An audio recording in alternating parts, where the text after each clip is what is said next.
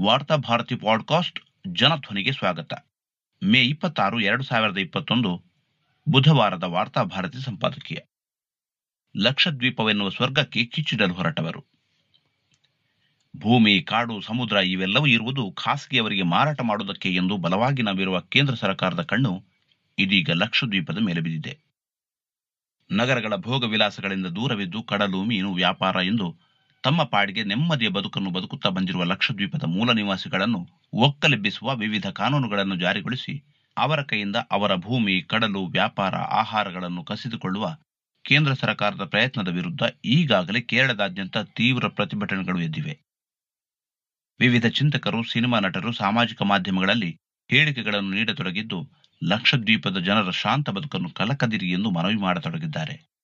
ಆದರೆ ಸರಕಾರವೆಂಬ ಹಸಿದ ರಣಹದ್ದಿಗೆ ಲಕ್ಷದ್ವೀಪವೆನ್ನುವುದು ಮಾಂಸದ ತುಣುಕುಗಳಂತೆ ಕಾಣಿಸಿದೆ ಅಲ್ಲಿ ಶತಶತಮಾನಗಳಿಂದ ಬದುಕು ಕಟ್ಟಿಕೊಂಡು ಬಂದ ಸಹಸ್ರಾರು ಜನರ ಕುರಿತಂತೆ ಯಾವ ಕಾಳಜಿಯನ್ನೂ ಹೊಂದದ ಈ ಸರ್ಕಾರ ಆ ಲಕ್ಷದ್ವೀಪದ ಭೌಗೋಳಿಕ ಸಂಪತ್ತಿನ ಮೇಲಷ್ಟೇ ಕಣ್ಣಿಟ್ಟಿದೆ. ಅಷ್ಟೇ ಅಲ್ಲ, ಅವರ ಸಂಸ್ಕೃತಿ ಆಹಾರ ವೈವಿಧ್ಯಗಳಲ್ಲೂ ಹಸ್ತಕ್ಷೇಪ ಮಾಡುತ್ತಾ ಸ್ಥಳೀಯರ ಭಾವನೆಗಳ ಜೊತೆಗೆ ಚೆಲ್ಲಾಟ ಮಾಡುತ್ತಿದೆ ಭಾರತದ ಅತಿ ಚಿಕ್ಕ ಕೇಂದ್ರಾಡಳಿತ ಪ್ರದೇಶ ಲಕ್ಷದ್ವೀಪ.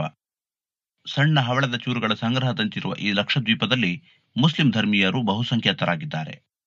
ಆದರೆ ತಮ್ಮ ಬದುಕಿನಲ್ಲಿ ಸ್ಥಳೀಯ ಸಂಸ್ಕೃತಿಯನ್ನು ಉಳಿಸಿ ಬೆಳೆಸಿಕೊಂಡು ಬಂದಿರುವ ಶ್ರಮಜೀವಿಗಳು. ಮೀನುಗಾರಿಕೆ, ತೆಂಗಿನ ಕೃಷಿ, ವ್ಯಾಪಾರ ಇವುಗಳ ಮೂಲಕ ಯಾವುದೇ ಅತಿ ಆಸೆಗಳಿಲ್ಲದೆ ತಣ್ಣಗೆ ಈ ದ್ವೀಪದಲ್ಲಿ ತಾವಾಯಿತು, ತಮ್ಮ ಬದುಕಾಯಿತು ಎಂದು ಜೀವಿಸುತ್ತಾ ಬಂದವರು. ಕಳೆದ ಡಿಸೆಂಬರ್ ಐದರಂದು ಆಡಳಿತಾಧಿಕಾರಿಯಾಗಿ ಗುಜರಾತ್ನ ಪ್ರಫುಲ್ ಖೋಡಾ ಪಟೇಲ್ ಅವರು ನೇಮಕಗೊಂಡ ಬಳಿಕ ಲಕ್ಷದ್ವೀಪದ ಜನರ ಶಾಂತ ಬದುಕು ಅಲ್ಲೋಲ ಕಲ್ಲೋಲವಾಗಿದೆ. ಅಭಿವೃದ್ಧಿಯ ಹೆಸರಿನಲ್ಲಿ ಜಾರಿಗೊಳ್ಳುತ್ತಿರುವ ಅನಗತ್ಯ ಕಾನೂನುಗಳು ಇಲ್ಲಿನ ಜನರನ್ನು ಗಾಬರಿ ಬೀಳಿಸಿವೆ. ಅವರ ಬದುಕಾಗಿರುವ ಮೀನುಗಾರಿಕೆಗೂ ಇಲ್ಲಿನ ಆಡಳಿತ ಅಡೆತಡೆಗಳನ್ನು ಸೃಷ್ಟಿಸುತ್ತಿದೆ. ತಮ್ಮ ಸಂಕಟಗಳನ್ನು ಯಾರಲ್ಲೂ ಹೇಳಿಕೊಳ್ಳಲಾಗದೆ ತಮ್ಮೊಳಗೆ ಮರುಗುತ್ತಿದ್ದಾರೆ ಲಕ್ಷದ್ವೀಪದ ಜನರು.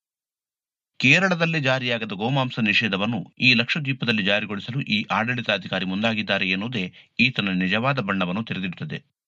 ಮುಸ್ಲಿಮರೇ ಬಹುಸಂಖ್ಯಾತರಾಗಿರುವ ಲಕ್ಷದ್ವೀಪದಲ್ಲಿ ತುರ್ತಾಗಿ ಗೋಮಾಂಸ ನಿಷೇಧಕ್ಕೆ ಮುಂದಾಗಲು ಇರುವ ಸಾಮಾಜಿಕ, ಆರ್ಥಿಕ ಕಾರಣಗಳು ಯಾವುವು? ಗೋವಾ, ಕೇರಳ, ಈಶಾನ್ಯ ರಾಜ್ಯಗಳಲ್ಲಿ ಗೋಮಾಂಸವನ್ನು ಬಿಜೆಪಿ ಬೆಂಬಲಿಸುತ್ತಿದೆ. ಇಲ್ಲಿ ಜಾರಿಗೊಳಿಸಲು ಹಿಂಜರಿಯುವ ಕಾನೂನನ್ನು ಅಮಾಯಕ ದ್ವೀಪವಾಸಿಗಳ ಮೇಲೆ ಹೇರುವುದರ ಹಿಂದಿರುವ ರಾಜಕೀಯವನ್ನು ಅರ್ಥ ಮಾಡಿಕೊಳ್ಳುವುದು ಕಷ್ಟವೇನೂ ಅಲ್ಲ. ಆಡಳಿತಾಧಿಕಾರಿಯ ಸರ್ವಾಧಿಕಾರಿ ನೀತಿ ಇಲ್ಲಿಗೆ ಮುಗಿಯುವುದಿಲ್ಲ. ಇಡೀ ದೇಶಕ್ಕೆ ಹೋಲಿಸಿದರೆ ಅತ್ಯಂತ ಕಡಿಮೆ ಅಪರಾಧ ಪ್ರಕರಣಗಳು ದಾಖಲಾಗುತ್ತಿರುವುದು ಲಕ್ಷದ್ವೀಪದಲ್ಲಿ. ಇಲ್ಲಿನ ಜೈಲು ಅಪರಾಧಿಗಳೇ ಇಲ್ಲದೆ ಬಣಗೊಡುತ್ತಿವೆ. ಇಂತಹ ಪ್ರದೇಶದಲ್ಲಿ ಏಕಾಏಕಿ ಗೂಂಡಾ ಕಾಯ್ದೆಯನ್ನು ಜಾರಿಗೊಳಿಸಲಾಗಿದೆ. ಇದು ಭವಿಷ್ಯದಲ್ಲಿ ಈ ದ್ವೀಪದಲ್ಲಿ ಸರ್ಕಾರದ ಪ್ರಾಯೋಜಕತ್ವದಲ್ಲಿ ನಡೆಯಲಿರುವ ಸಂಘರ್ಷವೊಂದರ ಸೂಚನೆಯನ್ನು ನೀಡುತ್ತಿದೆ. ಅಭಿವೃದ್ಧಿಯ ಹೆಸರಿನಲ್ಲಿ ಆಡಳಿತಾಧಿಕಾರಿ ಜಾರಿಗೊಳಿಸುತ್ತಿರುವ ಕಾಯ್ದೆಯು ಭವಿಷ್ಯದಲ್ಲಿ ಖಾಸಗಿಯವರಿಗೆ ಭೂಮಿಯನ್ನು ಒಪ್ಪಿಸುವುದಕ್ಕೆ ಆಡಳಿತಾಧಿಕಾರಿಗೆ ಹೆಚ್ಚು ಅಧಿಕಾರವನ್ನು ನೀಡುತ್ತದೆ. ಈ ಅಭಿವೃದ್ಧಿಯ ವಾಕ್ಯ ಎಷ್ಟು ವಿಶಾಲವಾಗಿದೆ ಎಂದರೆ ಕಲ್ಲು ಗಣಿಗಾರಿಕೆ ಬೆಟ್ಟಗಳನ್ನು ಕೊರೆಯುವುದು, ಕಟ್ಟಡ ನಿರ್ಮಾಣ, ಭೂಮಿಯ ಕೊರೆತ, ಹೀಗೆ ಶಾಂತವಾಗಿರುವ ದ್ವೀಪವನ್ನು ಅಸ್ತವ್ಯಸ್ತಗೊಳಿಸುವ ಎಲ್ಲಾ ಹುನ್ನಾರಗಳನ್ನು ಹೊಂದಿದೆ. ಅಭಿವೃದ್ಧಿಯ ಹೆಸರಿನಲ್ಲಿ ಸ್ಥಳೀಯರ ಭೂಮಿಯನ್ನು ವಶಪಡಿಸಿಕೊಳ್ಳುವ ಎಲ್ಲಾ ಅಧಿಕಾರವನ್ನು ಈ ಕಾನೂನು ತನ್ನದಾಗಿಸಿಕೊಂಡಿದೆ. ಸರಕಾರದ ಮೂಗಿನ ನೇರಕ್ಕಿರುವ ಈ ಅಭಿವೃದ್ಧಿಯನ್ನು ಜನರು ಪ್ರಶ್ನಿಸಲು ತೊಡಗಿದಾಗ ಬಳಸುವುದಕ್ಕೆಂದೇ ಮುಂಜಾಗ್ರತೆಯಾಗಿ ಗೂಂಡಾ ಕಾಯ್ದೆಯನ್ನು ಜಾರಿಗೊಳಿಸಲಾಗಿದೆ ಎನ್ನುವುದು ಸ್ಥಳೀಯರ ಆರೋಪವಾಗಿದೆ. ಲಕ್ಷದ್ವೀಪದ ಇನ್ನೊಂದು ವಿಶೇಷವೆಂದರೆ ಮದ್ಯ ನಿಷೇಧಿತ ವಲಯ. ಲಕ್ಷದ್ವೀಪದಲ್ಲಿ ಅಪರಾಧ ಪ್ರಕರಣ ತೀರಾ ಕಡಿಮೆಯಾಗಲು ಇದು ಒಂದು ಕಾರಣವಾಗಿತ್ತು. ಆದರೆ ಪಟೇಲ್ ಆಗಮಿಸಿದ್ದೇ ತಡ ಲಕ್ಷದ್ವೀಪದಲ್ಲಿ ಮದ್ಯ ಮಾರಾಟಕ್ಕೆ ಅನುಮತಿ ನೀಡಲಾಗಿದೆ. ಒಂದೆಡೆ ಜನರ ಆಹಾರವಾಗಿರುವ ಗೋಮಾಂಸವನ್ನು ಕಿತ್ತುಕೊಂಡು ಅವರ ಕೈಗೆ ಮದ್ಯದ ಬಾಟಲ್ಗಳನ್ನು ಕೊಡಲು ಹೊರಟಿದೆ ಕೇಂದ್ರ ಸರ್ಕಾರ. ಮದ್ಯ ಮಾರಾಟಕ್ಕೆ ಲಕ್ಷದ್ವೀಪ ಪೂರ್ಣ ಪ್ರಮಾಣದಲ್ಲಿ ತೆರೆದುಕೊಂಡದ್ದೇ ಆದರೆ ಲಕ್ಷದ್ವೀಪದ ಪತನ ಆರಂಭವಾಯಿತೆಂದೇ ಅರ್ಥ. ಪ್ರವಾಸಿಗರನ್ನು ಹೆಚ್ಚು ಹೆಚ್ಚು ಆಕರ್ಷಿಸಬೇಕಾದರೆ ಮದ್ಯಕ್ಕೆ ಅನುಮತಿ ನೀಡಲೇಬೇಕು.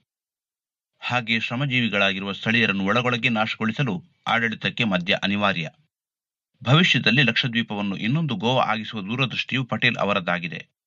ಇದರ ಜೊತೆಗೆ ಎರಡು ಮಕ್ಕಳಿಗಿಂತ ಅಧಿಕ ಇರುವವರಿಗೆ ಪಂಚಾಯತ್ನಲ್ಲಿ ಸ್ಪರ್ಧಿಸುವ ಅವಕಾಶ ನೀಡದೆ ಇರುವುದು ಇಲ್ಲಿನ ಜನರನ್ನು ಆಕ್ರೋಶಕ್ಕೀಡು ಮಾಡಿದೆ. ದಕ್ಷಿಣ ಭಾರತದಲ್ಲೇ ಇರದ ಕಾನೂನೊಂದನ್ನು ಇಲ್ಲಿ ಜಾರಿಗೊಳಿಸುವ ಹುನ್ನಾರವೇ ಇಲ್ಲಿರುವ ಸ್ಥಳೀಯರ ಸಂಖ್ಯೆಯನ್ನು ಇಳಿಸಿ ಅವರಿಂದ ದ್ವೀಪವನ್ನು ಕಿತ್ತುಕೊಂಡು ಕಾರ್ಪೊರೇಟ್ ವಲಯಕ್ಕೆ ನೀಡುವುದು. ಹಾಗೆ ಕರಾವಳಿ ರಕ್ಷಣಾ ಕಾಯ್ದೆ ಹೆಸರಿನಲ್ಲಿ ಮೀನುಗಾರರ ಶೆಡ್ಗಳನ್ನು ನಾಶಪಡಿಸಲಾಗಿದೆ ಮಾತ್ರವಲ್ಲ ಮೀನುಗಾರರಿಗೆ ವಿವಿಧ ರೀತಿಯ ಕಿರುಕುಳಗಳನ್ನು ಆಡಳಿತ ನೀಡುತ್ತಿದೆ. ಕಲ್ಲಿಕೋಟೆಯ ಬೆಫೋರ್ ಬಂದರ ಜೊತೆಗಿನ ಸಂಪರ್ಕವನ್ನು ಕಡಿತಗೊಳಿಸಲಾಗಿದ್ದು, ಇದೀಗ ಮಂಗಳೂರಿನ ಬಂದರಿನ ಜೊತೆಗೆ ಮಾತ್ರ ಸಂಪರ್ಕ ಹೊಂದಬೇಕಾದ ಸ್ಥಿತಿಯಲ್ಲಿದ್ದಾರೆ ಇಲ್ಲಿನ ವ್ಯಾಪಾರಿಗಳು. ವಿವಿಧ ಸರ್ಕಾರಿ ಉದ್ಯೋಗಿಗಳನ್ನು ಅನಿರೀಕ್ಷಿತವಾಗಿ ಕಿತ್ತು ಹಾಕಲಾಗಿದೆ ಮಾತ್ರವಲ್ಲ, ಅಂಗನವಾಡಿಗಳನ್ನು ಮುಚ್ಚಲಾಗಿದೆ. ಶಾಲೆ ಬಿಸಿಯೂಟಕ್ಕೆ ನೀಡಲಾಗುತ್ತಿದ್ದ ಮಾಂಸಾಹಾರವನ್ನು ಸ್ಥಗಿತಗೊಳಿಸಲಾಗಿದೆ. ಪ್ರಫುಲ್ ಪಟೇಲ್ನ ಅತಿ ದೊಡ್ಡ ಹೆಗ್ಗಳಿಕೆ ಎಂದರೆ ಕೊರೋನಾವನ್ನು ಈ ಲಕ್ಷದ್ವೀಪಕ್ಕೆ ಹರಡಿದ್ದು. ಕಳೆದ ವರ್ಷ ಮಾರ್ಚ್ ತಿಂಗಳಲ್ಲಿ ಈ ದ್ವೀಪದಲ್ಲಿ ಒಂದೇ ಒಂದು ಕೊರೋನಾ ಸೋಂಕು ಪ್ರಕರಣವಿರಲಿಲ್ಲ.